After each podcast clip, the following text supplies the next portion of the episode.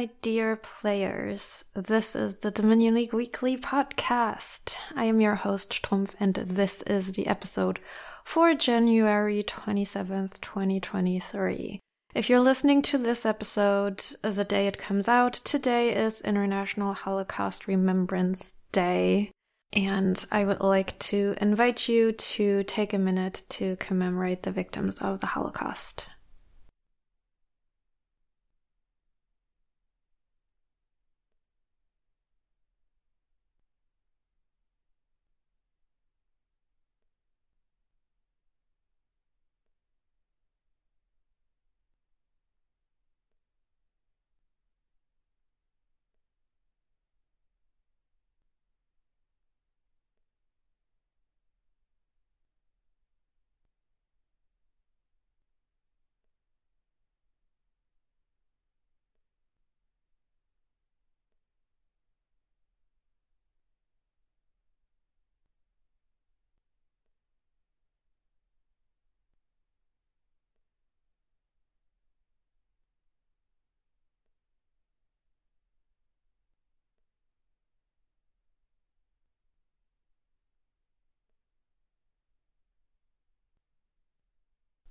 We are in the middle of a long league break, and there's no better time for a wrap-up episode than this. Let's get to it.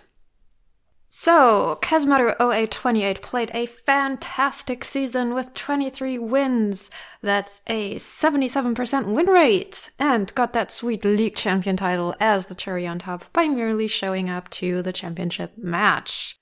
I don't know what I thought I was mathing last episode, but obviously JNails pulled out some good wins that catapulted him up to second place in the division, pushing Mick Zinuck down into the demoting position. He and Turcubist are going down to B next season.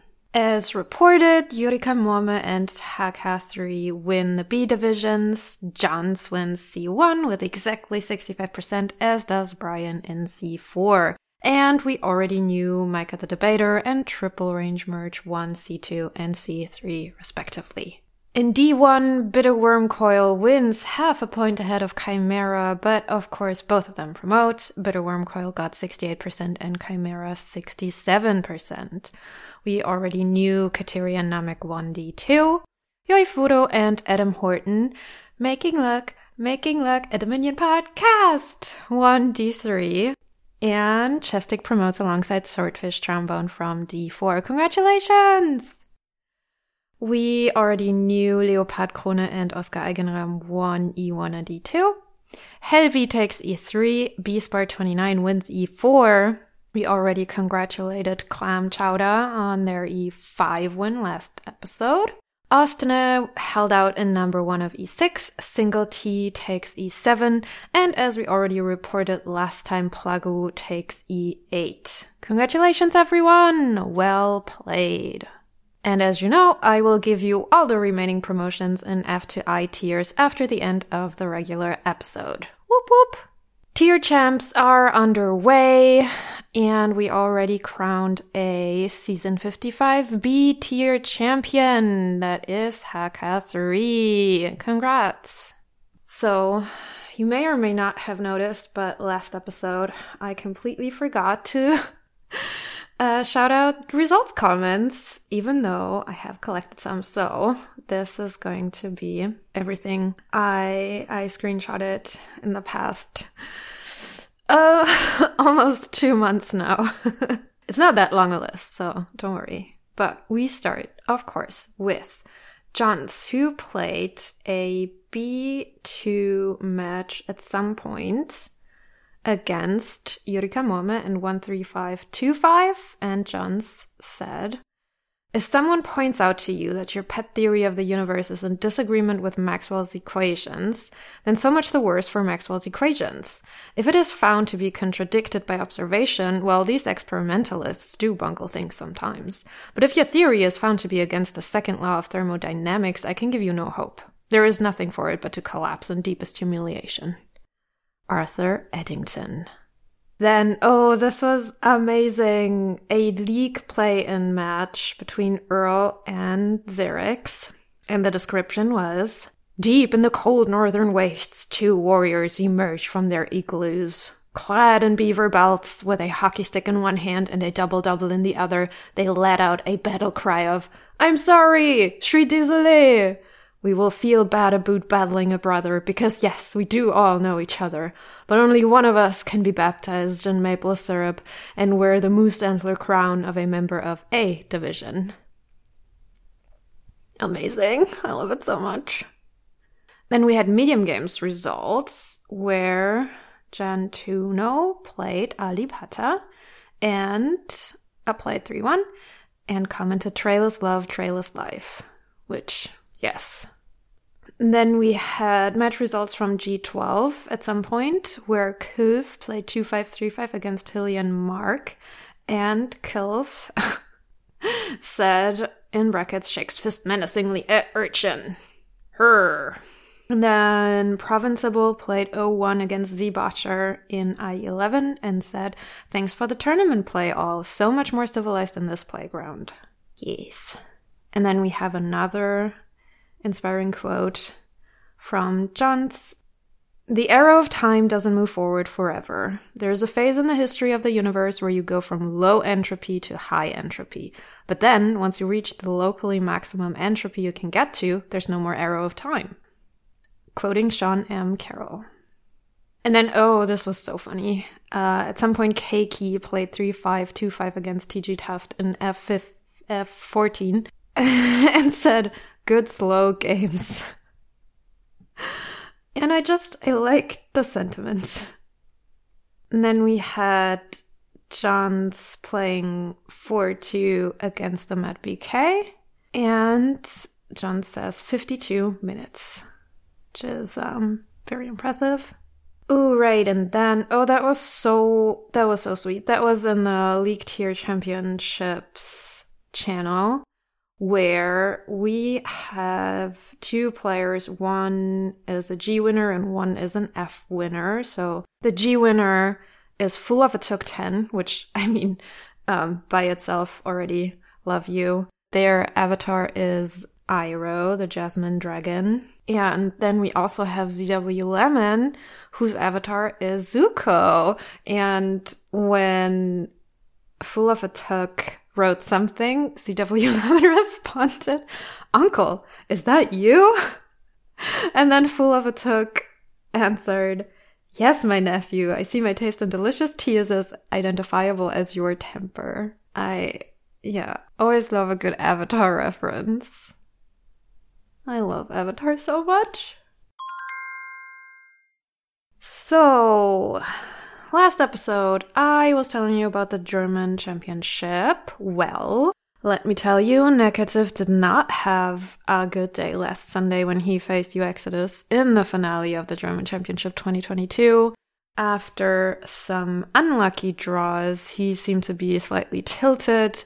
U Exodus kept his cool and built elegant decks with which he won the match and crowned himself German Dominion Champion twenty twenty-two! Congratulations! In my personal weekend games, I won my last league match. I won my division. I'm promoting back to E, and I'm very proud of myself, and also very, very scared. Very scared. I'm also in the finals of the Season fifty-five F Championship, which is very exciting. So for the preview, well, um, I don't know. I it's good to have league breaks, but there's like the, all the the batch, the calendar, the batch lists, the batches channel are so so short. It's sad. Um, and let me tell you, the calendar shows plunder release matches almost exclusively. Um, so yeah, I guess that's what we'll be watching for the next week. The, the next season starts on February sixth. So hopefully by then we'll be back to, um, yeah, more, more matches. And with that, we have reached Spec Chat, where I'll share thoughts on any given piece of media I've consumed over the week that is strictly non-Dominion related. Well, I had a great, very lazy weekend last weekend and listened to basically Hunger Games Part two and three. And I wanted to share some thoughts with you. Um, spoiler, spoiler alert. I will put the time codes in the show notes. Um, but yeah, if you haven't read The Hunger Games or watched the movies, I'm going to talk about stuff that happens in two and three. Yeah, I wanted to share thoughts mostly about the politics that I find problematic, but also about the representation of queerness, which might just be a subsection of the politics if we're being honest. Before I delve into these two topics, I wanted to say that I liked the books much better this time around than the first time I read them. I like the story and the pace. Obviously, the style is lacking. Um, the perspective is a choice. And the focus on the love triangle is unfortunate. But all in all, this trilogy makes for a compelling read. And I really enjoy how the author mixes the aspect of reality T V into her dystopian society. There is a certain subset of reality T V that I absolutely adore, and questions of authenticity and performance and the production of emotions or the crafting of narratives is super interesting to me. So that aspect of the books is brilliant, in my opinion. Okay, so queerness. The only representation of queerness that we get in all three books is among the citizens of the capital, who are portrayed as self-indulgent, spoiled, careless, shallow, naive, and cruel. Their styling is extravagant and colorful and experimental, and since we see them from Katniss' perspective exclusively, the connotation is that this is objectionable and it is bad. Now, you could argue that since the districts are poor, they can't afford colorful clothing or the means for self-expression, which I would say is probably true to a certain extent. However, the notion that extravagant styling or placing importance on outward appearance is inherently bad is problematic, and I would also argue that there is no correlation between poverty and lack of self-expression. Sure, you can't afford high-quality materials, but you can express yourself by styling, and the way you dress just the same. In book three, when Katniss and her squad are in the outskirts of the capital and shooting propaganda videos, it is mentioned multiple times that the glass of the Capitol building windows that she and Gale destroy is rainbow-colored. I, um, very surprisingly, don't like this framing, even though I don't believe it was intentional, but still. Um, yeah, the word rainbow is mentioned multiple times. And I find the messaging concerning. What is even more concerning is that the only time we hear about non-hetero relationships in all three books is in the context of abuse. Again, this is linked to the capital citizens exclusively. Finnick recounts his experience as an underage handsome victor of the Hunger Games, who is subsequently sold by the president to rich citizens for sexual purposes. This by itself is supposed to evoke shock and disgust, and the revelation of perceived sexual deviancy is supposed to shock even more. I find this particularly frustrating because, one, don't try to tell me there are no queers in the districts, and if you are, congrats, you managed to come up with a true dystopia, and I don't believe that aspect was what you were thinking of when you were trying to come up with a dystopian society. And two, for fuck's sake, can we not reproduce harmful stereotypes about queer people as being pedophiles? This, this is so... I'm so angry about this.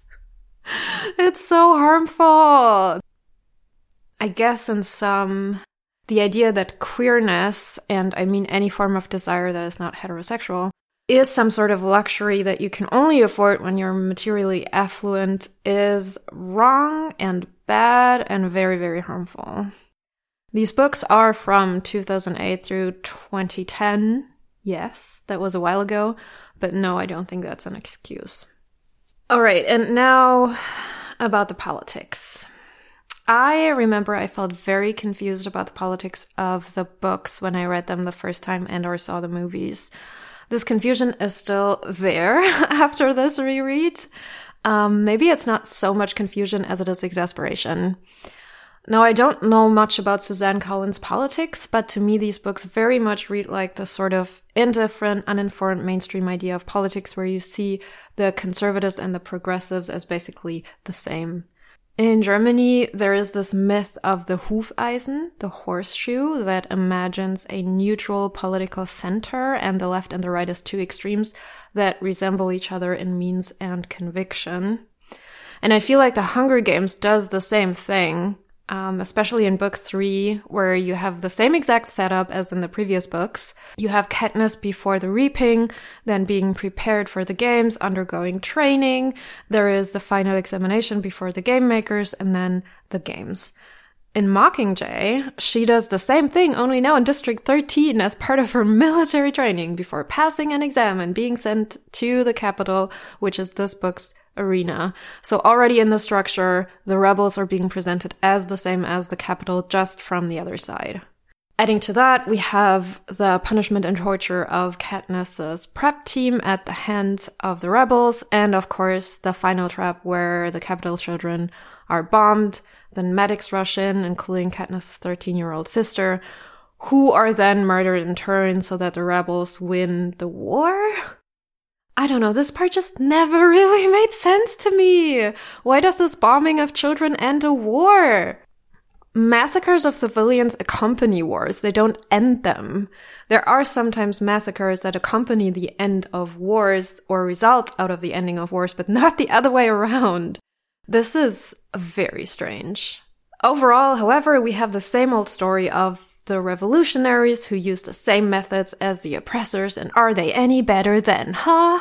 And I'm so tired of this. It's always the same story with villains who present compelling arguments until they kill people out of the blue, and that's how we know that they're wrong. We are in Katniss' shoes always, but Katniss doesn't have any political stance. Well, I guess not not any. She is against President Snow and against oppression, but very uninformed, very vaguely. She's very much, don't bother me and I won't bother you. And that's what we're being presented with as the way. That's our main character. And I have a problem with that. First of all, because the horseshoe metaphor is nonsense. Left and right are, of course, fundamentally different, and putting them in the same category only serves to delegitimize and criminalize anti-authoritarian movements, which is, of course, a tried and tested strategy of the so-called moderate center to remain mainstream, right? What makes you the center if there are no extremes? You need those. However, the truth about leftists who use violence against people is that they're not leftist.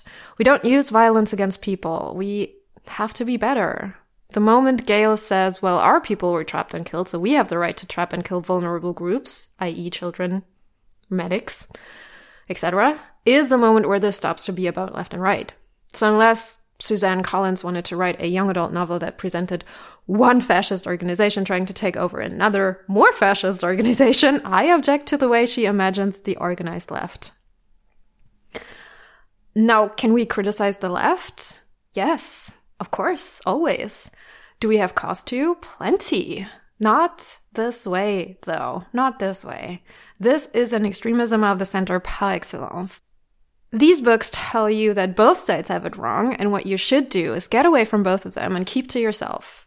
Politics are lies, and you should try not to get involved with it. I'm not saying that what Collins imagines here has never happened in history, because it has.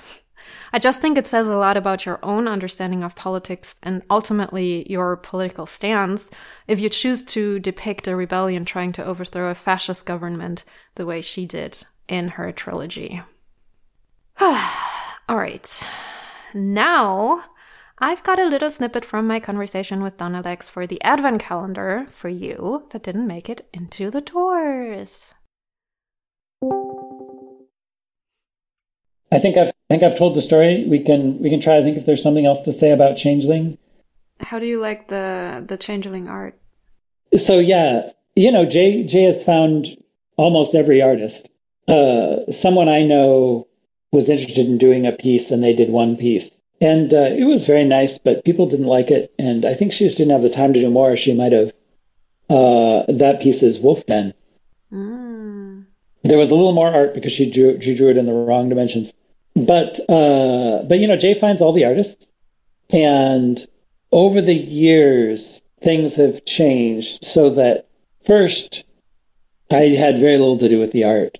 And then I was approving sketches be- and giving the artists notes that were very simple because people had drawn the wrong thing. Yeah. Uh, you know, like famously turning in the Goons art for Pawn. Ooh. Which is where Goons came from, was trying to make a card for that art.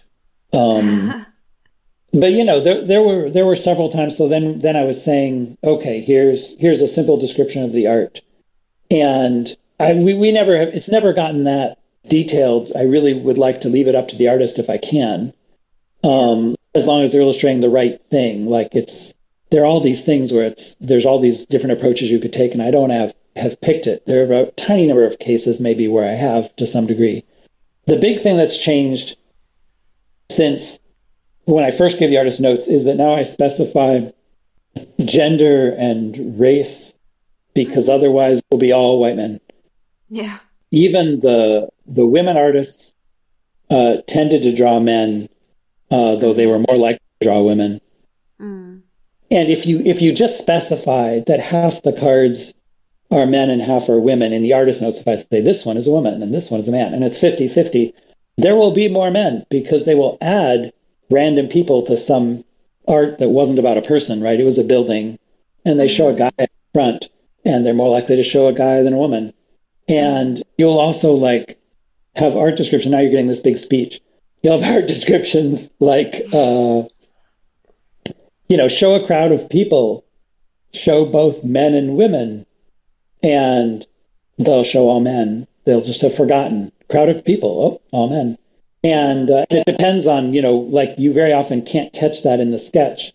And then it's hard to say, uh, turn in new art for this finished piece uh, to these guys who, you know, we have sympathy for these artists. um, mm-hmm. And so uh, so you have to specify more than half are female if you want half to be female.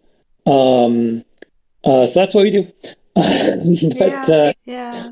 But anyway, uh, this was all about the art for Changeling. So uh, so yeah, Jay used to Jay used to pick all the artists. And at some point, I took over, and I pick the artists except for new artists. Jay will still find new artists, and it'll be like, okay, have you know have some pieces that can go to somebody new, and we'll see how we like them, right? Mm-hmm. And uh, but he, uh, but you know, I, I make these lists and I assign people, and I look at what they've done for what I assign people, like which people are good at drawing people, and which mm-hmm. aren't. Mm-hmm. For example. And, you know, which ones will always have anachronisms and which won't, you know, which, which ones will be paying attention to physics, depending on, you know, which card it is to try to pick how I how I line them up. So when I got to do this, at some point I thought, can we get more art by that guy who did Ill-Gotten Gains? And uh, because that was an exceptional piece. And we hadn't had him. Uh, you know, he'd, he'd just been gone.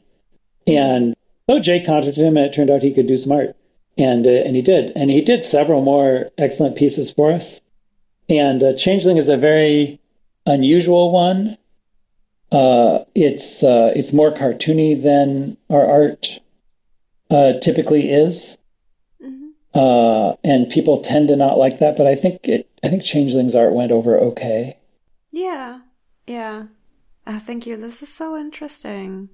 I was I was wondering about the like the um, the ultimate Changeling art, or the one that it has now, because um, the the pictures you used here as placeholders are also really cool. Well, I, I know a nice a nice set. There, I mean, I just Google you know like fantasy art Changeling. Mm-hmm. Uh, but I happen to know that that last picture is from a magic card because they, uh, you know, because I that was the tail end of me mm-hmm. uh, playing magic, mm-hmm. and uh, uh, when that particular card came out. And so I recognize it.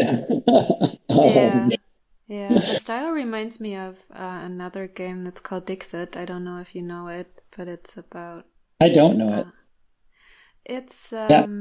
you have a lot of cards that just show pictures, all kinds of, like, associative pictures, and then um, one player chooses one of the cards and um, says, I don't know, oh, yeah. name or something, and then the yeah, others Yeah, I've played this game a bunch. Card. What did yeah. you call it? Dixit. Yes, Dixit. I, I just didn't hear that at all over ah, the okay, phone. okay. Yeah, it re- it reminds me of that. No, yeah, I've played style. Plenty of Dixit. Uh... Yeah. It's tough when you are playing with uh, people who know each other really well, uh, but you you don't know them, because for them uh-huh. it's like it's so easy to to understand each other. I feel like it's still fun, but I, I noticed this about the game. Anyways, so that's, that's Changeling. That's Changeling. Great. And this is it for the regular episode. I'll be shouting out all promoting players from F to I tiers now, so if that's not interesting to you, thanks for listening until this point, and see you next time. Bye-bye. All right, we're starting at the bottom. In I tier, congratulations to Northcutt and Gnas, Gravy four and M. Mess. Sister, Master Gamer Girl and Toast Mama, D S five seventy-nine and Joe U zero two R, C Goldstone and Cool Dad Club, Isaiah W one and Kyle C, Alissat and Dicha Plub, Z Botcher and Churs, H Jean and Vazor, F S Wolf and K J Wine, Pagier and C. Webst two, Mister Badger and Bulakula forty-five, Sheila's and Jacob P one two three, Quantum Pickle, amazing name, Quantum Pickle and Ranger sixty-nine, Lumamu and M S R nineteen seventy-two, Petrovich seventy-eight and Fried Chicken twenty-four, Jugetso and Nawa, and Picklemick and Rock Thrower. Well done. In H tier, we congratulate Farm Mitch, S N N Y, Castle Livery, Cheap Plastic Crap, D J O S E, Ghost Finder Rick, K twenty-two forty-four, Undead double oh, Asifer Clyde, Abinaf thirty, Gesusi one, Jackie Chance, G Z, Freti, Tuber Brain for You, Vluker, Great Seco, Ipares, Chris Mertens, and Express one. Then, promoting from G tier are Zappitops and Wales Forever, Tornado and Redley, Hillian Mark and Kulf, Rainbow Chalice and Orange, Glitchiness and Fool of a Took ten, Dilini and Hannah, Splattered Bits and Gigoyes, Phoenix, Rais- Phoenix Rising and Way of the Greg, Lolek and Binbeck four twenty, Anilor and Cooper six sixty-seven, Cruzkeen and Reza seventy, Mike nineteen ninety-one and Ingix, R B seventy, R B seventy and Shocklines, and Yusaku, Yusaku one thousand three and Chappy eighty-two. Well done! And finally, we congratulate our F winners, T G. Tuft, Bib, Z W Lemon, Abio, Youngster Joey, Stoned Mason, X-Fred, Skitzelo, Putya, Tias, Me, Jiminy, Andvilk, and Snowbusy! Congratulations to us! And um, well played! And good luck, everyone, next season! And that's it for this episode. Thank you for tuning in. You can find me on Discord for feedback. I am at Strumpf, and I'll catch you all next time. The game has ended. Bye!